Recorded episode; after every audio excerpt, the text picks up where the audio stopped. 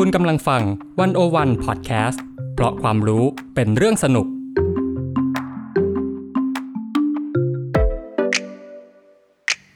One O One In Focus เจาะไฮไลท์เด่น เศรษฐกิจสังคมการเมืองทั้งไทยและเทศ โดยกองบรรณาธิการ The One O One dot world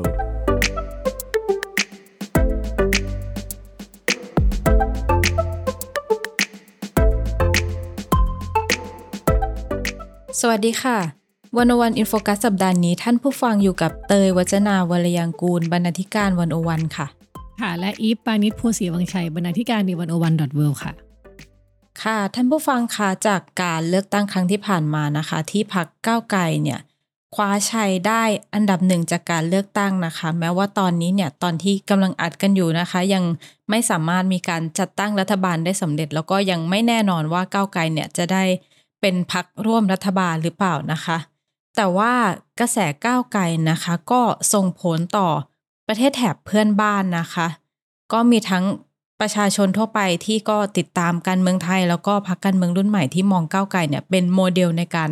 ทำแคมเปญหาเสียงเลือกตั้งนะคะ อาจจะกล่าวได้ว่ามันเป็นเอฟเฟกต์ที่ส่งผลสะเทือนถึงประเทศเพื่อนบ้านนะคะ One O One In Focus สัปดาห์นี้เราก็เลยจะมาคุยกันถึง การเมืองคนรุ่นใหม่ในประเทศเพื่อนบ้านของเรา ซึ่งก็จะมีทั้งลาวมาเลเซียแล้วก็อินโดนีเซียนะคะ ซึ่งที่จริงแล้วก็อาจจะไม่ใช่เอฟเฟกจากก้าวไกลทั้งหมด เช่นมาเลเซียกับอินโดนีเซียเนี่ยซึ่งเขาก็มีกระแสคนรุ่นใหม่ที่ขึ้นมาทำพรรคการเมือง ซึ่งที่จริงแล้วอาจจะกล่าวได้ว่าก็เป็นกระแสของทั้งโลกนะคะ ที่คนรุ่นใหม่เนี่ยเริ่มขึ้นมาจัดตั้งพรรคการเมือง แล้วก็ลงไปเล่นในสนามเองค่ะ ค่ะ เราก็จะ มาเล่านะคะ ผ่าน 2 บทความที่เผยแพร่ในเว็บไซต์วันโอวันนะคะ ก็คือบทความชื่อสายลมแห่งการเปลี่ยนแปลงข้ามลำน้ำโขงเอฟเฟกเลือกตั้งไทย พัดความหวังประชาธิปไตยไปลาวนะคะ อันนี้ว่าด้วยเรื่องลาวเนาะแล้วก็อีกบทความหนึ่งนะคะ คือบทความที่ว่าก้าวที่ยังไม่ไกลของพรรคคนรุ่นใหม่มาเลเซีย อินโดนีเซียค่ะ อันนี้ก็ว่าด้วยเรื่องของพรรคการเมืองรุ่นใหม่ในมาเลแล้วก็อินโดค่ะ ค่ะก่อนอื่นนะคะ ก็ ไปที่ประเทศลาวนะคะ ซึ่งก็อยู่ในสกู๊ปที่อีฟเขียนไว้ ซึ่งเราก็พอจะรู้กันอยู่นะคะ ว่าคนลาวเนี่ยก็ติดตามสังคมไทยการเมืองไทยอย่างใกล้ชิดผ่านการดูทีวีเนาะค่ะ ก็คนลาวเขาก็บอกว่าคนลาวเนี่ยดูละครไทยเนาะคนลาวไม่ค่อยดูละครลาวนะคะ หรือว่าไม่ได้ตามข่าวเนี่ย เขาก็ดูสรยุทธ์ฟังช่องเจ็ดฟังอะไรแบบคือภาษามันใกล้กันนะเขาก็สามารถฟังได้ ใช่ค่ะ ก็คือไทยกับลาวเนี่ยมันใกล้กันทั้งภาษา วัฒนธรรมวิธีคิดอะไรก็ใกล้เคียงกันนะคะ แล้วก็คนลาวจานวนมากเนี่ยก็หลายคนก็บอกว่าเคยมาที่ไทยนะคะ ดังนั้นมันเลยทำให้การทำความเข้าใจเมืองไทย หรือแม้แต่การเมืองไทยเนี่ยมันมันง่ายนะคะ ทีนี้เนี่ย ก็เลยจะเล่าให้ฟังว่ากระแสที่ว่าลาวสนใจการเมืองไทยเนี่ยมันแรงขนาดไหนนะคะ ถ้าใครได้เล่น t ิ k t o k เนี่ยจะรู้ว่ามันมีอ่าทิกตอกคนลาวนะคะ หลายคนเนี่ยทำคลิปออกมามาเล่าให้ฟังว่าเนี่ย โอ้ติดตามการเมืองไทยอย่างใกล้ชิดเลยนะคะลุ้นมากนะคะแล้วก็จะสิ่งที่คนลาวส่วนมากเขาจะคุยกันเนี่ยก็คือบอกว่า อยากมีหลายพักการเมืองให้เลือกแบบนี้บ้างนะคะ ที่คนลาวบอกว่าอยากอยากมีอ่า พักการเมืองให้เลือกแบบนี้บ้างเนี่ย เพราะว่าที่ลาวเนี่ยมันเขามีพักเดียวให้เลือกนะคะ ก็ไม่เชิงว่าให้เลือกหรอกคือเลือกคนเข้าสภาแต่ว่าก็มีก็เป็นพรรคอมมิวนิสต์ของเรานะคะ ทีนี้เนี่ยเรามาดูว่ากระแสความสนใจการเมืองไทยจากฝั่งลาวนี่มันเพิ่มสูงขึ้นตั้งแต่เมื่อไหร่นะคะ คือตอนเลือกตั้งปี 2562 เนี่ยนะตอนนั้นเนี่ยมันมีการเกิดขึ้นของพรรคอนาคตใหม่เนาะแล้วก็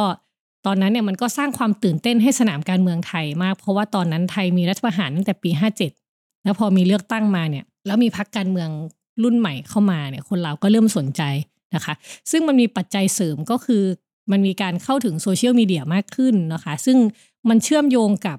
การที่ลาวเนี่ยมีระบบอินเทอร์เน็ตที่เสถียรแล้วก็ครอบคลุมอย่างต่อเนื่อง คือมีการพัฒนาอย่างต่อเนื่องนะคะทำให้คนเนี่ยสามารถเข้าถึงข่าวสารได้มากขึ้นนะคะ แล้วก็แน่นอนว่าสำหรับคนที่ไม่ได้อยู่ในประเทศอะเวลาตามการเมืองอะมันจะสนุกกว่าคนที่เป็นประชากรประเทศนั่นเองเนาะค่ะ แต่ที่จริงก็อาจจะกล่าวได้ว่าคือคนลาวอะสนใจการเมืองไทยมานานแล้ว อืมคือคือไม่ใช่เพิ่งปีหกสองหรอกคือมีก่อนหน้านั้นเกิดขึ้น แต่ว่าพอมีอินเทอร์เน็ตที่ทุกคนเข้าถึงได้ทำให้เขาสามารถติดตามได้ใกล้ชิดมากขึ้น เช่นว่าเล่น TikTok ก็อาจจะปัด feed ขึ้นเป็นเรื่องการเมืองไทยได้ ค่ะค่ะใช่ทีนี้ อันนั้นปีหกสองแล้วพรรคอนาคตใหม่ก็ถูกยุบอย่างที่เรารู้นะคะ แล้วหลังจากนั้นประเทศไทยก็โอเค เต็มไปด้วยม็อบที่กดดันรัฐบาลประยุทธ์สองเนาะม็อบคนรุ่นใหม่ตลอดปี63เลย แล้วก็จนโควิดระบาดทุกอย่างมันก็เริ่มเบาบางลงนะคะ แต่ทีเนี้ย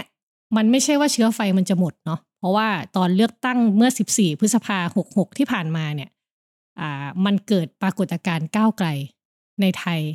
นะคะ ซึ่งสิ่งนี้มันยิ่งส่งผลให้คนลาวที่ตามการเมืองไทยอยู่แล้วอะร่วมติดตามสถานการณ์อย่างใกล้ชิดนะคะ แล้วก็เรียกว่าอยู่ในขบวนของพิธา fever ไปด้วยนะคะสิ่งที่น่าสนใจก็คือพรรคก้าวไกลเนี่ยคือพรรคการเมืองที่ประกาศจุดยืนชัดมากว่าจะเข้ามาล้างระบบเผด็จการอำนาจนิยมแล้วก็ทุนผูกขาดนะคะ ซึ่งณตอนนั้นเนี่ยก่อนหน้านี้ก่อนที่ผลเลือกตั้งจะออกเนี่ยหลายคนก็มองว่าอุ้ยการที่แบบแหลมเกินไปเนี่ย จะทำให้คนไม่เอาด้วยนะคะ แต่ว่ากลายเป็นว่าพรรคก้าวไกลกับคุณพิธาเนี่ยได้รับความนิยมอย่างมากในสังคมไทยนะคะ ซึ่งคลื่นความเปลี่ยนแปลงเนี้ยก็อยู่ในสายตาของคนลาวแล้วก็ประเทศเพื่อนบ้านด้วยนะคะ ไม่ใช่แค่ลาวเนาะกัมพูชา คนพม่าก็ดูอยู่นะคะ มาเลอินโดก็ดูอยู่ค่ะ แต่ที่จริงเวลาบอกว่าคลื่นประชาธิปไตยพัดใส่ประเทศลาว หรือว่าคนลาวสนใจการเมืองไทยอยากเป็น อยากมีอยากเลือกผู้นำแบบไทยบ้างเนี่ยที่จริงถ้าไปพูดที่ลาวนี่ก็เป็นเรื่องอันตรายอยู่นะใช่ใช่ค่ะ ก็สกู๊ปเนี้ยก็ได้ไปสัมภาษณ์นักเคลื่อนไหวแล้วก็ผู้ลี้ภัยทางการเมืองชาวลาวนะคะ คุณโจเซฟอัครวงศ์ก็ถามถึงเรื่องนี้เหมือนกันว่า ในสถานการณ์สมมุติว่าคนอยากจะลุกขึ้นมา อยากมีเลือกตั้งบ้าง อยากมีประท้วงเหมือนที่ไทยบ้างเนี่ยที่ลาวเป็นยังไงนะคะ ก็อย่างที่รู้ว่ารัฐบาลลาวนะคะ ถูกวิจารณ์มากว่ามีการปราบปรามคนในประเทศที่ลุกขึ้นมาวิพากษ์วิจารณ์อ่าพักคือพักกับรัฐบาลเราเนี่ยเป็นเป็นสิ่งเดียวกัน เวลาจะเรียกเขาเรียกพักเรียกรัฐบาลนี่คือสิ่งเดียวกันนะคะ คือที่ลาวเนี่ยอ่าเขาไม่เปิดโอกาสให้มีการประท้วงเป็นอันขาด จะมาลงถนนมาอะไรนี่คือไม่ได้เลย แต่ว่าตอนนี้ประเทศลาวเนี่ยตกอยู่ในภาวะวิกฤตทางเศรษฐกิจ ถ้าใครได้พอตามข่าวนะคะ คือทั้งเรื่องเงินเฟ้อ เงินเฟ้อแล้วก็การปล่อยให้ทุนจีนเข้ามาทำธุรกิจในประเทศ ซึ่งคนที่ได้รับผลกระทบที่สุดก็คือคนลาวนะคะคุณโจเซฟ อัครวงศ์เนี่ยนักเคลื่อนไหวทางการเมืองชาวลาวเนี่ยให้สัมภาษณ์กับวันโอวันว่า ปัญหาหลักที่กำลังเกิดขึ้นในประเทศลาวอะมันคือปัญหาเศรษฐกิจ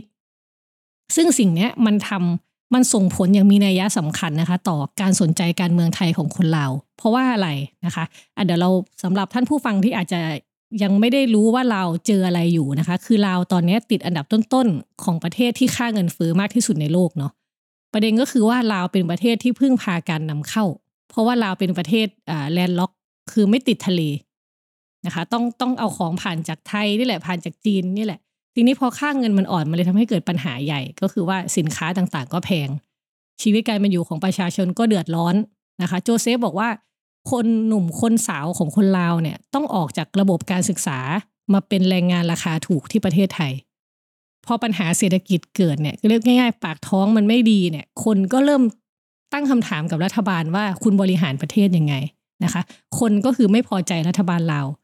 เริ่มเริ่มแบบว่าตั้งคำถามวิพากษ์วิจารณ์แล้วแล้วเวลาเขาไม่พอใจเขาแสดงออกผ่านทางไหนคะส่วนมากก็คุยกันในโซเชียลนะคะ การลงถนนเนี่ย ไม่มี แล้วก็ถ้าใครได้ตามข่าวเกี่ยวกับในพวกแอมเนสตี้หรือข่าวสิทธิมนุษยชนจะเห็นว่ามีนักเคลื่อนไหวชาวลาวเนี่ยอ่าถูกยิงเสียชีวิตบ้าง หายตัวไปอย่างลึกลับบ้างนะคะ โดยจับมือใครดมไม่ได้ว่าใครเป็นคนทำก็คือมีปัญหาเรื่องสิทธิมนุษยชนแบบรุนแรงมากใช่ค่ะ คืออาเศรษฐกิจก็แย่สิทธิมนุษยชนในการแสดงออมีปากเสียงของประชาชนก็ไม่ได้นะคะ แล้วก็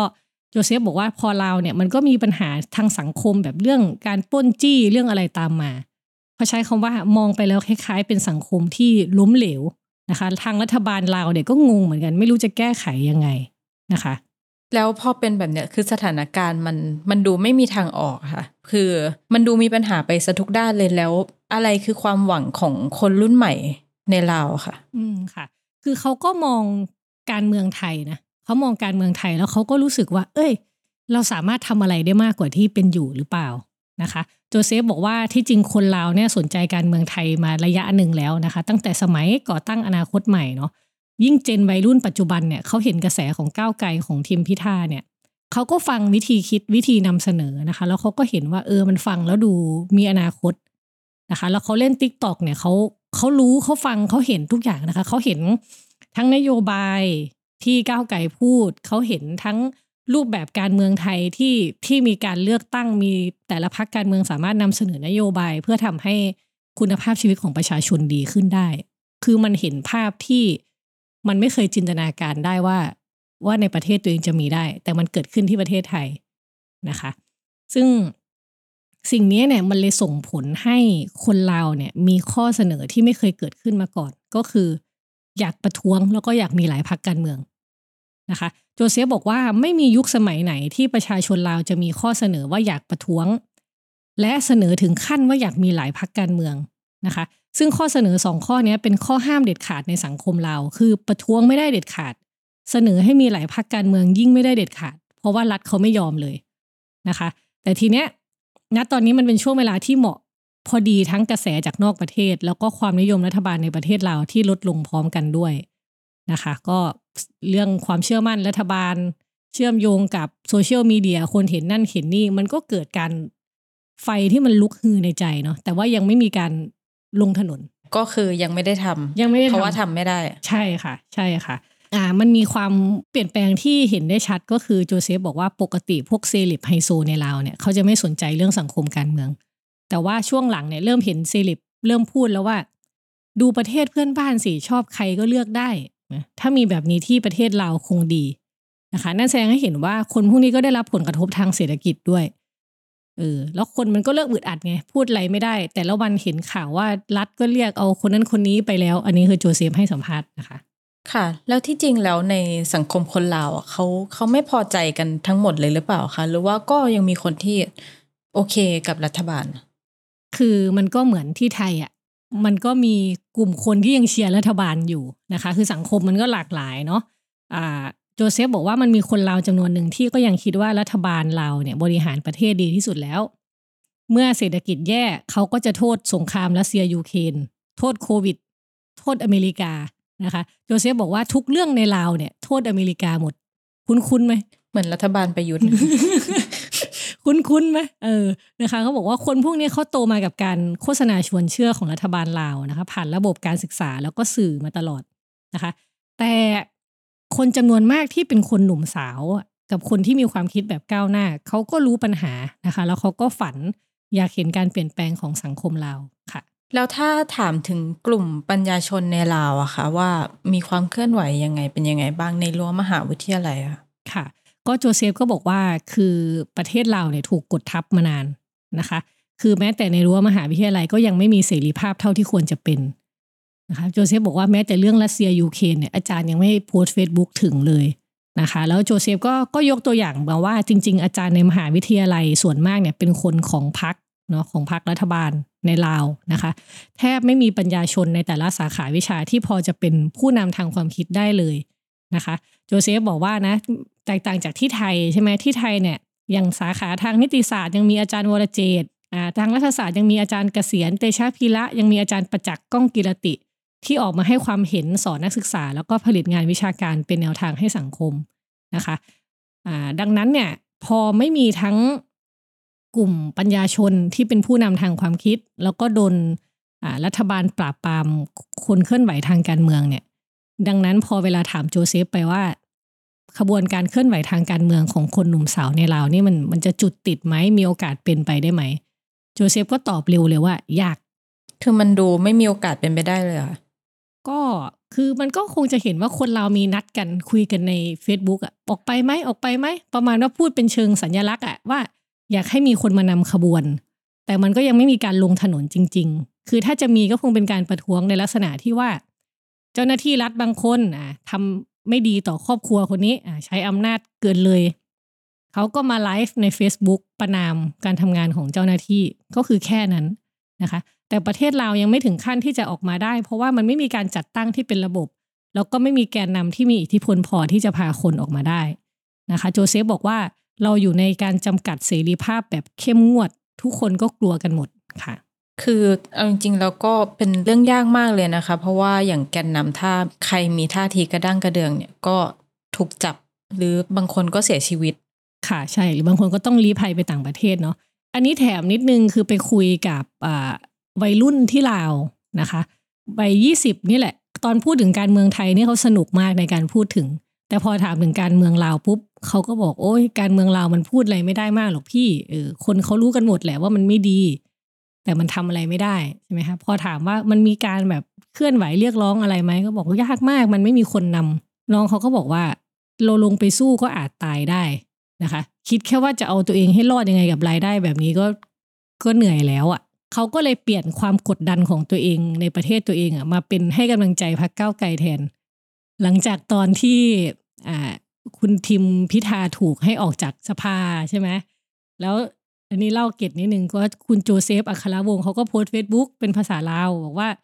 ขอคนละหนึ่งกำลังใจจากประชาชนลาวให้อ้ายพิธาน้อยเออก็ tag page พิธาลิมเจริญรัตน์นะคะ ก็มีคนลาวมาคอมเมนต์จำนวนมากเลย เช่นเช่นนะอ่านอ่านให้ฟังฮักที่สุดเจ้าเก่งที่สุดแล้วเด้ออย่างนี้บางคนก็บอกว่า ได้เห็นหน้าอ้ายครั้งเดียวก็ฮักเลย ไม่รู้มีใครบอกอ้ายหรือยังนะคะบางคนก็บอกว่า ยิ่งฟังการเมืองไทยยิ่งหัวร้อน ขนาดไทยเขาสู้ขนาดนั้นยังไม่ได้ หรือบางคนก็บอกว่าพิธาควรมีสองคนให้คนหนึงมาอยู่ที่ลาว บางคนก็บอกว่ามาบริหารประเทศลาวแทนได้ไหม ถ้าทางนั้นมันเป็นยากก็คือบอกว่าถ้าไทยไม่ให้เป็นเดี๋ยวบริหารที่ลาวแทนนะคะ แล้วก็มีบางคำที่บอกว่าเผด็จการไม่ว่าจะอยู่ประเทศไหนก็ขอให้จงพังพินาศเป็นต้นประมาณนี้ ก็ ร่วมกันเป็นกำลังใจนะคะ อย่างที่บอกว่าพอคนลาวเนี่ยเขาเคลื่อนไหวในประเทศไม่ได้เขาก็เลยมาตามเสพการเมืองไทยค่ะค่ะ ซึ่งพอที่บอกว่าพอดูไกลๆแล้วมันสนุกอะการเมืองไทยอะแต่พอเป็นคนไทยเองอะเครียดมากเลย ก็เหมือนเวลาเราเราเห็นการเมืองเพื่อนบ้านอะเราก็อะคอมเมนต์กันสนุกสนานอืมใช่ไหมแต่พอถ้าเป็นตัวเราเองอย่างอย่างช่วงเนี้ยเราก็เครียดใช่ไหมทั้งค่ะทั้งที่เออถ้าถอยไปมองหรือคนต่างชาติมองเขาอาจจะรู้สึกสนุกอืม แต่พอเราที่ที่เป็นคนต้องมาเผชิญเราก็เครียด ใช่ค่ะ ใช่ อันนั้นของเราวนี่เป็นฝากของประชาชนเนาะเพราะว่าที่เราวเขาไม่ได้มีพรรคการเมืองรุ่นใหม่ที่ที่ขึ้นมาได้นะคะอะทีนี้ต่อไปเราไปที่พรรคการเมืองไหมก็ในอินโดนีเซียนะคะ ก็อันนี้ก็หยิบมาจากงานที่ชื่อก้าวที่ยังไม่ไกลของพรรคคนรุ่นใหม่มาเลเซียอินโดนีเซียนะคะ ก็อาจจะคล้ายๆกับในหลาย ๆประเทศนะคะ ที่ว่าพอคนรุ่นใหม่เนี่ย เริ่มเริ่มมีอายุมากขึ้น แล้วก็ขึ้นมามีบทบาททางการเมืองตั้งแต่แบบว่าคนปลาย Gen X ลงมากระทั่งถึง Gen Z เลยนะคะ ในหลายประเทศในอาเซียนเนี่ยมันก็เลยเกิดพรรคการเมืองที่มีการสร้างแบรนดิ้งตัวเองว่า เป็นพรรคคนรุ่นใหม่ค่ะ ค่ะ เริ่มจากพรรค PSI ในอินโดนีเซียนะคะ ที่ก่อตั้งขึ้นตั้งแต่ปี 2014 นะคะ หลังการเลือกตั้งประธานาธิบดีในปีนั้นค่ะ แล้วก็ตามมาด้วยพรรคอนาคตใหม่ของไทยนะคะ ที่เกิดขึ้นในปี 2018 แล้วก็ถูกยุบพรรคนะคะ แล้วก็เปลี่ยนมาสู่พรรคก้าวไกลในปี 2020 ค่ะ แล้วก็ในปีเดียวกันนะคะ มาเลเซียเนี่ยก็มีพรรคมูด้าค่ะ โดยเขาบอกว่าพรรคอนาคตใหม่เนี่ย เป็นหนึ่งในแรงบันดาลใจในการตั้งพรรคมูด้าค่ะ ค่ะ แต่ว่าเราจะเห็นว่าชะตาชีวิตของสามพักร่วมอุดมการณ์กันนะคะ ก็คือ PSI อินโดนีเซียพักเก้าวไกลแล้วก็พักมูดามาเลเซียเนี่ย คือไม่ได้เดินไปในทิศทางเดียวกัน คือพักอนาคตใหม่กับก้าวไกลเนี่ย คือสามารถขึ้นเป็นพักขนาดใหญ่ ในสภาผู้แทนราษฎรได้ จนกระทั่งเป็นพักอันดับหนึ่งที่มีสิทธิ์ในการจัดตั้งรัฐบาล แต่ก็อาจจะไม่ได้เป็นรัฐบาลนะคะค่ะแล้วก็มูด้ากับ PSI เนี่ยเป็นพรรคคนรุ่นใหม่ในสองประเทศ ในอาเซียนที่ยังไปไม่ถึงฝันค่ะ ค่ะ ก็เดี๋ยววันนี้เราจะมาพูดถึงสองพรรคการเมืองนี้เนาะก็คือมูด้าของมาเลเซียกับ PSI ของอินโดนีเซียนะคะเราไปทีละประเทศเลยแล้วกัน เอาเอามาเลก่อนอะติดติดๆเรา ค่ะ มาเลเนี่ยก็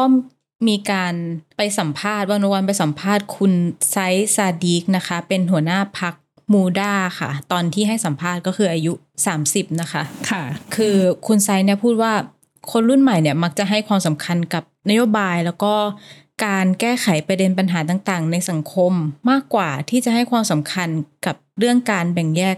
ทางเชื้อชาติและศาสนา และไม่ได้ชื่นชอบวิธีการเมืองแบบเก่าๆ ค่ะสิ่งนี้นะคะก็สะท้อนวิธีการเลือกตั้งของมาเลเซีย พอสมควรนะคะ ช่วงที่ สัมภาษณ์คุณไซเนี่ยก็คือก่อนการเลือกตั้งใหญ่ของมาเลเซียเมื่อเดือนพฤศจิกายนปีที่แล้วนะ2022 ซึ่งเป็นการเลือกตั้งใหญ่ครั้งแรกที่พรรคมูด้าเนี่ยเข้าร่วมโดยมีความหวังว่าคนรุ่นใหม่ที่ฝันจะเห็นสังคมการเมืองแบบใหม่เนี่ย จะเทคะแนนให้พรรคมูด้าค่ะค่ะ ณตอนนั้นในการเลือกตั้งครั้งนั้นนี่คือมูด้าก็คือลงลงสมัครเลือกตั้งแบบ ยังไงคะมีสถานการณ์ให้เห็นภาพหน่อยไหมว่าเขาลงเลือกคือตั้งเขาก็ยังงไม่ได้ภาพไปมันแบบนยังไงหัวเดียวกระเทียมรีบนะคะ เพราะว่ามูด้าเนี่ยก็มีการจับมือเป็นพันธมิตรแบบหลวมๆกับแนวร่วมการเมืองสายปฏิรูปที่อุดมการณ์คล้ายกันค่ะอย่างปากาตันฮาลาปันนะคะ หรือว่า PH นะคะ ที่นำโดยอันวาอิบราฮิมค่ะ ซึ่งหลังจากการเจรจาแบ่งเขตที่จะลงเลือกตั้งร่วมกับ พรรค PH แล้วนะคะมูด้าเนี่ยก็เลยส่งผู้สมัครลงเลือกตั้งนะคะ 6 เขตจาก 222 เขตทั่วประเทศค่ะอืมอ๋อ จริง ๆ ตรงนี้ก็อาจจะต่างจากก้าวที่ไกลจริงนิดก็นึคืองน้อยมากน้เลอยยนะมากคะน้อยมาก เพราะว่าอย่างถ้าก้าวไกลเนี่ยลงลงทุกเขตทั่วประเทศเนาะแต่อันนี้มูด้าลงแค่หกเขต แต่อย่างที่บอกว่าพรรค PS ของอันวาอิบราฮิมเนี่ยเขาก็เป็นพรรคใหญ่เนอะแล้วมูดาเพิ่งตั้งมาก็อาจจะเจรจากันว่า อะให้ลงเขตเท่านี้ก่อนค่ะ คือในที่สุดแล้วพรรค PS ของอันวาอิบราฮิมเนี่ยก็ร่วมกับพรรคมูดานะคะ ก็คว้าที่นั่งในสภาได้เป็นอันดับหนึ่งค่ะ แล้วก็สามารถจับมือแนวร่วมอื่นๆ ในการจัดตั้งรัฐบาลได้ ซึ่งก็สุดท้ายก็คืออันวาขึ้นเป็นนายกได้สำเร็จนะคะ ค่ะ แต่ว่าพอไปดูผลงานเฉพาะของพรรคมูด้านะคะเขาลง6เขตใช่ไหมคะอืมแต่ปรากฏว่าชนะแค่เขตเดียวค่ะ โอ้ ค่ะ คือเป็นเขตพื้นที่ที่เมืองมัวในรัฐยะโฮนะคะ ซึ่งซาดิกเนี่ยเป็นคนที่ลงเลือกตั้งด้วยตัวเองอืมทำให้พรรคมูด้านะคะ มีที่นั่งแค่ที่นั่งเดียวจาก 222 ที่นั่งในสภานะคะ ก็เลยไม่ได้รับเก้าอี้รัฐมนตรีแม้แต่ตำแหน่งเดียวค่ะ ค่ะ โอ้แต่แต่คือถ้าถ้าฟังดูเนี่ย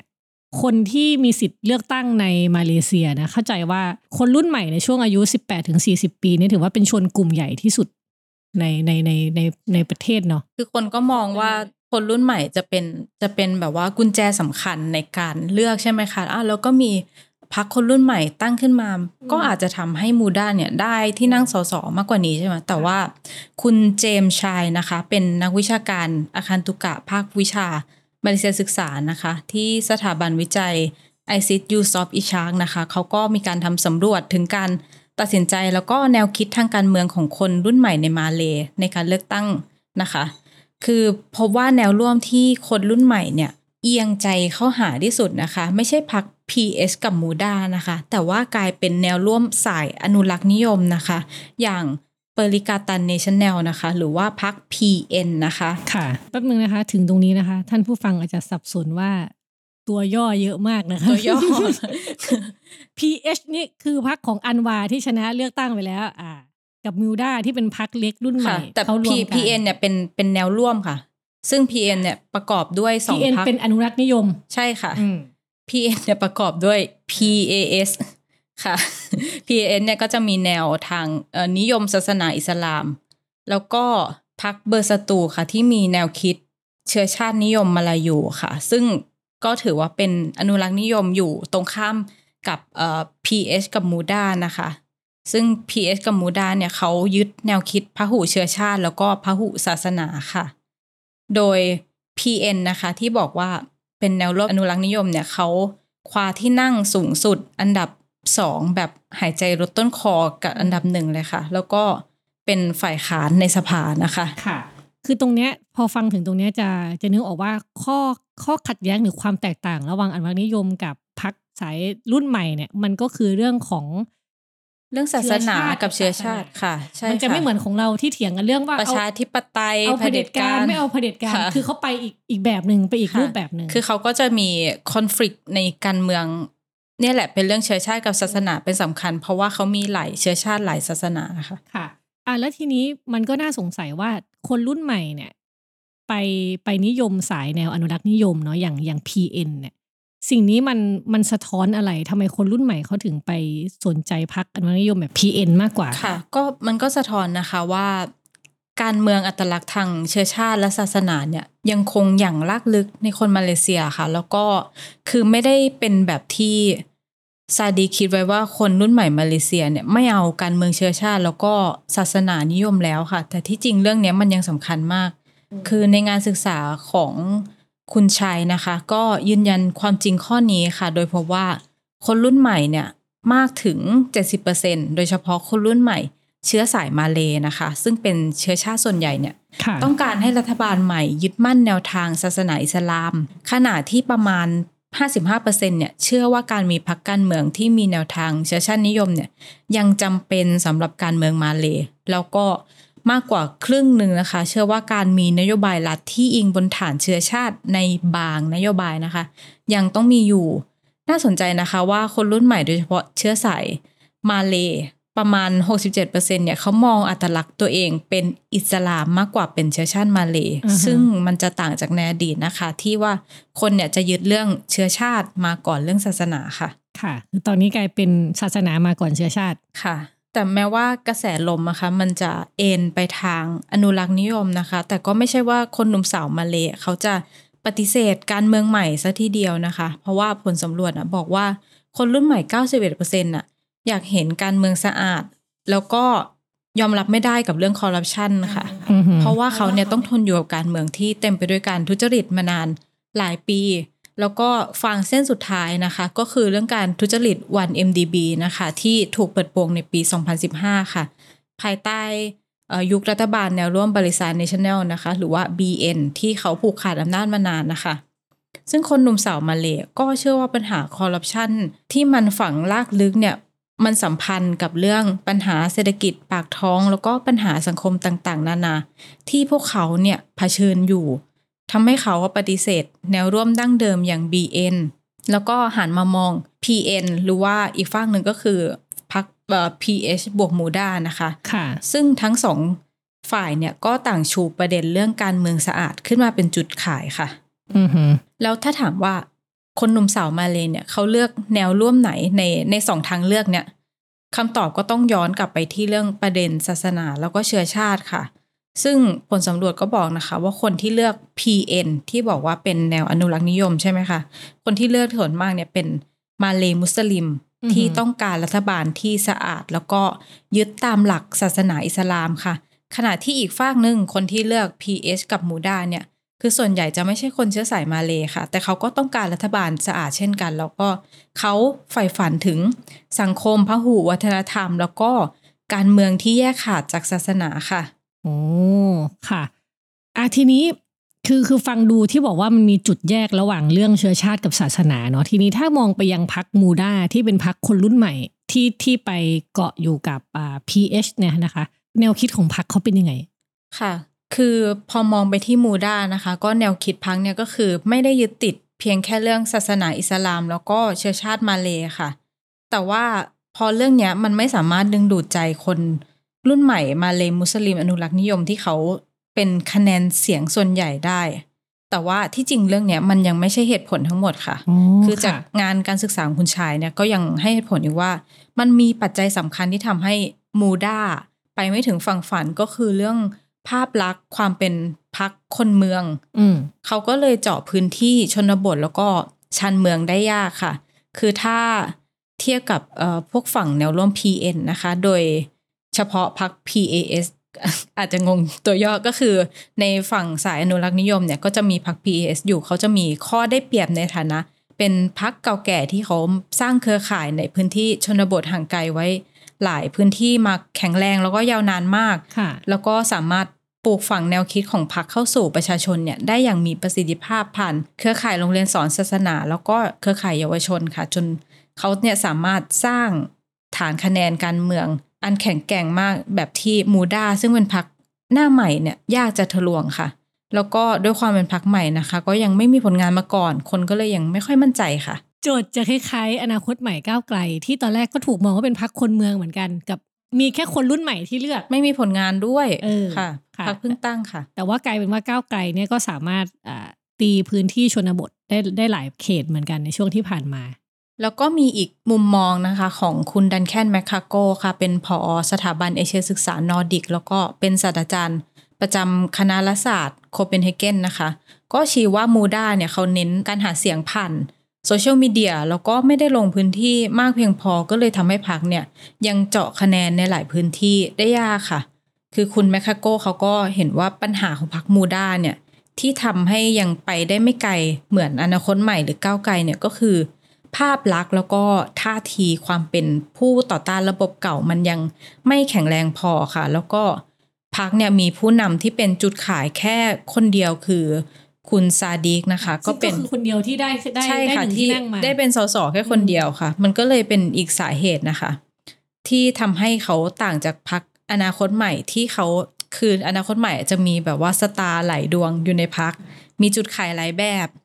นอกจาก หัวหน้าพักเพียงคนเดียวอย่างธนาธรนะคะ คือคือไม่ได้มีแค่ธนาธรแต่ก็ใช่มีคนค่ะอื่นๆ แล้วก็มีรุ่นรุ่นอื่นๆรุ่นสองพอรุ่นก้าวสงไกลก็คืออก็ยังสามารถสร้างสตาร์ได้หลายดวงค่ะค่ะ คือถ้าเปรียบเทียบมูด้ากับอนาคตใหม่และก้าวไกลเนี่ยก็ต้องคำนึงถึงเรื่องความต่างของบริบทแวดล้อมนะคะ เพราะว่าอนาคตใหม่ก้าวไกลเนี่ยเขาส่งผู้สมัครครบทุกเขตทั่วประเทศนะคะ แต่ว่ามูด้าลงแค่หกเขตเท่านั้น แล้วก็ เป็นเขตที่เขาไม่ได้ถนัดด้วยค่ะอืมนอกจากนี้ก็ยังมีเรื่องกติกาเลือกตั้งมาเลยนะคะ ที่มีแค่การเลือกสสเขต เขาไม่ได้มีปาร์ตี้ลิสต์เหมือนไทยนะคะทำให้มูด้าเนี่ยได้มาแค่ที่นั่งเดียวค่ะอ๋อโอเคค่ะ มันก็เลยไม่ได้มีโอกาสพิสูจน์ด้วยเนาะว่าคะแนนนิยมของพรรคในระดับประเทศอะมันเป็นยังไง เพราะว่าอย่างก้าวไกลมันก็มีแบบว่าปฏิริษได้เยอะ แต่เขตบางพื้นที่ไม่ได้อะไรอย่างเงี้ยก็อาจจะเป็นโจทย์คล้ายๆกัน แต่ว่ามันคนละกติกานะคะค่ะค่ะ แต่ว่าก็ยังยังเดินทางต่อนะมูด้าก็ยังเดินทางต่อค่ะค่ะด้วยหนึ่งที่นั่งโอเคค่ะค่ะอะทีนี้เราไปที่อินโดนีเซีย อีกประเทศหนึ่งนะคะ อินโดนีเซียก็มีพักพักหนึ่งก็คือพัก PSI ที่เตยพูดเกริ่นไว้ในตอนต้นแล้วนะคะ ก็ย้อนกลับไปในช่วงที่พักอนาคตใหม่ ในปีเลือกตั้ง 62 เนี่ย ตอนนั้นพักอนาคตใหม่ลงเลือกตั้งครั้งแรก แล้วได้อันดับ 3 ในสภา ใช่ไหมคะพัก PSI ก็ลงสนามเลือกตั้งเป็นครั้งแรกเหมือนกัน ในการเลือกตั้งอินโดนีเซียนะคะนำโดยหัวหน้าพักนะคะเกรซนาตาลีนะคะอดีตนักข่าวสาวที่มีอายุ 37 ปีในตอนนั้นนะคะซึ่งพัก PSI เนี่ยสนับสนุนโจโกวิโดโดนะคะจากพัก PDIP ให้เป็นประธานาธิบดีนะคะเขาบอกว่า พัก PSI เนี่ยเขามีสมญานามว่าเป็นพักของคนรุ่นมิลเลนเนียลนะคะด้วยสมาชิกส่วนใหญ่เนี่ยในพักเนี่ยมีอายุต่ำกว่า 35 ปีโอ้ถือว่าน้อยมากนะคะอะภายใต้ข้อบังคับของพักนะที่รับเพียงสมาชิกที่มีอายุไม่เกิน 45 ปี เป็นข้อบังคับพักเลยเป็นข้อบังคับะะพักเลยค่ะเออเราต้องแบบรุ่นใหม่ไงซึ่งแน่นอนว่ากลุ่มเป้าหมายหลักของพักเนี่ยก็หนีไม่พ้นคนหนุ่มสาวนะคะ ที่มีสัดส่วนเกินกว่าครึ่งหนึ่งของผู้มีสิทธิ์เลือกตั้ง รวมถึงกลุ่ม New Voter ที่มีสัดส่วนสูงกว่าร้อยละ 30 คือเขามุ่งไปทางคนรุ่นใหม่อย่างเดียวเลยเหรอคะ มุ่งเลยก็ขนาดว่ากำหนดอายุคนในพักอะ่ะแต่จุดหนึ่งที่ที่อันนี้ตั้งข้อสังเกตเพิ่มเติมจากบทความก็คือว่า กลุ่มคนรุ่นใหม่เนี่ยกลายเป็นโหวตเตอร์หลักในในหลายประเทศ ในหลายประเทศ เพราะว่าในการเลือกตั้งทุกครั้งก็จะมีคนที่เขาอายุมากขึ้นจนถึงเกณฑ์ เพิ่มขึ้นเรื่อยๆ ค่ะ ค่ะ ค่ะ นั่นแหละ ก็มันก็เป็นคลื่นที่ที่มาพร้อมกัน นะคะอะแต่ว่าทีนี้เมื่อกี้ที่เตยบอกว่าเขากลุ่มเป้าหมายเขาคือคนรุ่นใหม่อย่างอย่างเดียวเลยไหมอะจริง ๆ ก็จะว่าเป็นกลุ่มเป้าหมายหลักก็ใช่นะคะ แต่ว่าในภาพใหญ่เนี่ยพักตั้งเป้าหมายในการต่อสู้เพื่อคนกลุ่มน้อย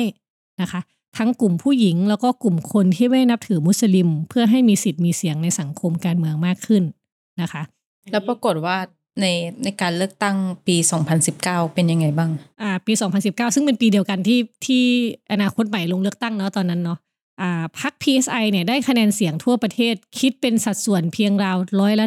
1.9 ค่ะ ซึ่งก็คือไม่ผ่านเกณฑ์ขั้นต่ำตามกฎหมายอินโดนีเซียที่กำหนดให้พักที่จะมีที่นั่งในสภาผู้แทนเนี่ย ต้องได้รับคะแนนเสียงในสัดส่วนร้อยละสี่ขึ้นไป ดังนั้นแปลว่า PSI ไม่ได้ที่นั่งเลยแม้แต่ที่เดียว อันนี้เศร้ากว่ามูด้าอ่า มูด้ายังยังได้เข้าไปดังนั้นหนึ่งที่นั่ง อันนี้ไม่ได้เลย แล้วก็แบบทั่วประเทศคิดเป็นแค่หนึ่งจุดเก้านะคะ ถามว่าทำไมทำไมอะไรปัจจัยที่ทำให้พรรค PSI ไม่ประสบความสำเร็จในการเลือกตั้งครั้งนั้น เหตุผลก็คงไม่ต่างจากสิ่งที่พรรคมูด้าของมาเลเซียเผชิญ นั่นก็คือกระแสเรื่องการเมืองอัตลักษณ์ทางศาสนาและเชื้อชาติที่โหมแรงขึ้นทุกขณะนะคะ รวมถึงในกลุ่มคนรุ่นใหม่เนี่ย โดยหนึ่งปีก่อนหน้านั้นเนี่ยมันเกิดกรณีผู้ว่าการกรุงจาการ์ตาชาวจีนคริสเตียนนะคะบาสุกีจาฮาจาปุรานามา หรือว่าอาฮกนะคะที่ถูกขับออกหลังกลุ่มมุสลิมพากันประท้วงขับไล่ในข้อหาที่เขาดูหมิ่นศาสนาอิสลามนะคะก่อนที่เขาจะถูกจำคุกในเวลาถัดมา ซึ่งเนี่ยอย่างที่เรารู้กันว่า เรื่องเชื้อชาติศาสนานี่มันเวลามันขัดแย้งมันขัดแย้งจริง ๆนะคะ คือจากเหตุการณ์เนี้ยทำให้ คอนฟ lict เรื่องเนี้ยมันยิ่งตึงเครียดขึ้นใช่ไหมคะก็คือความตึงเครียดระหว่างเชื้อชาติกับศาสนาที่ขยายตัวในอินโดนีเซียมันก็เลยเป็นอุปสรรคสำคัญต่อหัวหน้าพักนะคะ อย่างนาตาลีเนี่ย ซึ่งเขามีเชื้อสายจีนมาเลยแล้วก็ดัชแล้วนับถือคริสต์ด้วยค่ะ ซึ่งขณะที่แนวทางของพักเนี่ยให้ความสำคัญกับคนที่ไม่ใช่มุสลิมแล้วกลุ่มผู้หญิง ก็ถูกมองว่ามันท้าทายขนบสังคม โจทย์ยากมากเลยนะคะ ในสังคมอินโดเนี่ยใช่ใช่ค่ะ ก็ ทีนี้เนี่ยมันนอกจากจะโจทย์ยากแล้วเนาะที่เตยพูดเมื่อกี้เรื่องศาสนาเรื่องเชื้อชาติ มันยังมีประเด็นเรื่องที่เขามองว่าพรรค PSI เนี่ยเป็นพรรคหน้าใหม่ ไม่เคยมีผลงานพิสูจน์ให้เห็น ก็มันก็ยากที่จะดึงดูดใจประชาชนนะคะ รวมถึงกลุ่มเป้าหมายของพรรคอย่างคนรุ่นใหม่เนี่ยเมื่อเทียบกับพรรคใหญ่ดั้งเดิมนะคะ อันนี้นี่ไม่ใช่แค่ปัญหาสำหรับพรรค PSI เท่านั้นเนาะแต่ว่าพรรคการเมืองหน้าใหม่ทั้งสี่พรรคนะมันมีพรรคการเมืองหน้าใหม่อื่น ๆด้วยนะคะ ที่เขาลงเลือกตั้งในครั้งนั้นเนี่ย ก็ไม่มีพรรคใดได้ที่นั่งในสภาเลย อืม ก็สะท้อนว่าอิทธิพลของกลุ่มการเมืองเก่ายังทรงอิทธิพลอยู่มากนะคะ จนยากที่พรรคน้องใหม่จะแทรกได้นะคะ โดยเฉพาะเหมือนมาเลยเลย อย่างยิ่งในพื้นที่ชนบทที่พรรค PSI เนี่ยแทบไม่สามารถคว้าคะแนนเสียงได้เลยนะคะ โดยส่วนหนึ่งมีการวิเคราะห์ว่าเป็นเพราะแบนดิ้งของพรรคที่เอ็นไปทางคนเมืองเสียมากอืมคล้ายกันทุกประเทศเลยนะ ค่ะ ก็อย่างที่เราถึงตรงนี้นะเราก็เห็นว่าจุดอ่อนของพรรค PSI คล้ายคลึงกับพรรคมูดาแต่ว่าสำหรับ PSI แล้วเนี่ยจุดหนึ่งที่ทำให้พรรคแตกต่างจากมูดาแล้วก็อนาคตใหม่ก้าวไกลเนี่ยอีกทั้งยังเป็นจุดที่นำไปสู่การวิเคราะห์ว่าอาจเป็นเหตุให้ PSI กวาดคะแนนเสียงไม่ได้นั้นเนี่ย เพราะว่าการมีหัวหน้าพักและสมาชิกเกือบครึ่งหนึ่งเป็นผู้หญิงนะคะ ภายใต้สังคมอินโดนีเซียที่ผู้คนยังไม่ได้เปิดกว้างต่อผู้หญิงในพื้นที่การเมืองมากนักค่ะ อันนี้โจทย์ยิ่งโหดยิ่งซับซ้อนเข้าไปใหญ่เลยนะคะคือมีเรื่องเพศเข้ามาด้วยใช่ค่ะเชื้อชาติศาสนาเพศ แล้วก็มีประเด็นเรื่องพื้นที่ชนบทกับเมืองอีก อย่างที่บอกว่าคือต่อให้เป็นคนรุ่นใหม่อะเขาก็ยังไม่ได้เอาประเด็นพวกนี้มากนักค่ะ ก็ก้าวต่อไปของมูดากับ PSI นะคะ อาจจะไม่ง่ายเหมือนอย่างพักก้าวไก่นะคะ เพราะว่ามีก้างชิ้นใหญ่เนาะก็คือกระแสการเมืองอัตลักษณ์ที่กำลังพุ่งแรงทั้งในมาเลเซีย แล้วก็อินโดนีเซียนะคะ ขณะที่พรรคก้าวไกลเนี่ยเสนอแนวทางเสรีนิยมที่สอดคล้องไปทางเดียวกันกับกระแสความคิดคนรุ่นใหม่ ทั้งยังสามารถดึงดูดใจคนรุ่นอื่น ๆ แล้วก็ทะลวงพื้นที่ในต่างจังหวัดได้นะคะ จนเรียกได้ว่า ณวันนี้เนี่ยพักก้าวไกลเนี่ยก้าวข้ามคำว่าพักคคนรุ่นใหม่ไปแล้วนะคะอ่าพักมูด้ากับ PSI ที่เสนอชุดความคิดคล้ายกันกับก้าวไกลเนี่ยกลับสวนทางกับวิธีคิดของคนรุ่นใหม่ จำนวนมากในประเทศที่มุ่งเข้าหาอนุรักษ์นิยมนะคะ แต่ที่บอกว่าคำว่าอนุรักษ์นิยมของเขากับของเราเนี่ยมันมันคนละบริบทนะค่ะอนุอนุรักษ์นิยมของไทยนี่มันเป็นอีกอีกแบบหนึ่งมันว่าด้วยเรื่องอำนาจเก่าว่าด้วยเรื่องอำนาจเผด็จการอำนาจนิยมค่ะ แต่ของเขาเป็นเรื่องเชื้อชาติศาสนาซะมากใช่กว่าใช่ค่ะ ก็นี่แหละว่าภายใต้บริบทที่มันสวนกระแสกันกับประเทศไทยนี้เนี่ยคือโจทย์สำคัญที่พักมูดากับ PSI ต้องตีให้แตก ว่าจะโน้มน้าวกระแสความคิดประชาชนให้เข้าหาตนได้ยังไงนะคะ หรือว่าอาจต้องยอมโอนอ่อนปรับจูนแนวทางวิสัยทัศน์เพื่อให้คนหนุ่มสาวยอมเปิดใจหันมามองมากขึ้นหรือไม่นะคะค่ะอย่างที่บอกว่าพักคนรุ่นใหม่ในมาเลอินโดเนี่ยเขาก็มีโจทย์เฉพาะที่ยากมากๆขนาดที่พักก้าวไกลในวันนี้ที่ประเทศไทยอะมันมันก้าวไปเกินคำว่าพักคนรุ่นใหม่แล้ว คือตอนนี้กลายเป็นพักมหาชนได้แล้ว โดยที่ ประเทศไทยอะไม่ได้มีโจทย์เรื่องเชื้อชาติศาสนาที่มันรุนแรงนัก แล้วก็ทำให้ข้อเสนอของก้าวไกลที่ว่าจะเข้ามาเปลี่ยนการเมืองใหม่อะทำให้คนจำนวนมากคนจำนวนมากที่สุดในผู้มีสิทธิ์เลือกตั้งเนี่ย เขาซื้อโจทย์นี้ค่ะเราก็จะเห็นนะคะว่าบางคนก็พูดถึงว่ามันเป็นสายลมแห่งการเปลี่ยนแปลงหรือเปล่านะคะซึ่งซึ่งสิ่งนี้อาจจะใช้ได้ในบริบทที่เราต้องการประชาธิปไตยเนาะ แต่อย่างมาเลยอินโดที่ก็ดูจะเป็นประชาธิปไตยมากมากกว่าไทยมากกว่าลาวนะคะเขาก็มีอีกโจทย์หนึ่งที่เขาต้องต้องคุยต้องเคลียร์กันนะคะ ในขณะที่ประชาชนในหลายประเทศในอาเซียน เช่น พม่าอ่ากัมพูชา ลาวรวมถึงไทยเนี่ย คนรุ่นใหม่เห็นตรงกันว่า อยากให้เกิดการเปลี่ยนแปลงค่ะค่ะ บางคนเขาเรียกว่าอาจจะเกิดอาเซียนสปริงหรือเปล่า ก็ไม่แน่ใจ เพราะว่าหลายประเทศเนี่ยก็ยังไม่ได้เป็นประชาธิปไตยด้วยซ้ำค่ะ ก็อ่านะคะอย่างที่วันนี้ที่เราคุยกันว่ามันมีทั้งประชาชนที่สนใจการเมืองไทย รวมถึงพรรคการเมืองที่ดูพรรคก้าวไกลเป็นเป็นโมเดลที่ดูว่าทำยังไงถึงจะเอาชนะใจคนทั้งประเทศได้นะคะ แต่อย่างที่ว่าว่ากระแสของคนรุ่นใหม่เนี่ยเกิดขึ้นแน่นอนเกิดขึ้นจริงนะคะ เป็นตัวเลขให้เห็นชัดว่ามีคนรุ่นใหม่ๆเกิดมาแหละแล้วก็เข้ามาอยู่ในสนามการเมือง รวมถึงเป็น voter ที่สำคัญในหลายประเทศ นะคะ ดังนั้นถ้าเราจะเดินไปข้างหน้าเนี่ย มันก็ต้องอ่าอย่าเหนี่ยวรั้งกาลเวลาเอาไว้ในอดีตเนาะเพราะว่าคนรุ่นใหม่มันเกิดขึ้นทุกวันอยู่ที่คนรุ่นใหม่อยู่แล้วค่ะ ค่ะ ก็วันโอวัน In Focus สัปดาห์นี้นะคะ แล้วก็ประมาณนี้ถ้าเกิดว่าท่านผู้ฟังนะคะ อยากอ่านทวนอีกรอบนะสองบทความนะคะ ในเว็บไซต์ d 1 0 1 w o r l d สายลมแห่งการเปลี่ยนแปลงข้ามลำน้ำโขงเอฟเฟกเลือกตั้งไทย พัดความหวังประชาธิปไตยไปลาวนะคะอันนี้เขียนโดยอีฟปาณิสนะคะ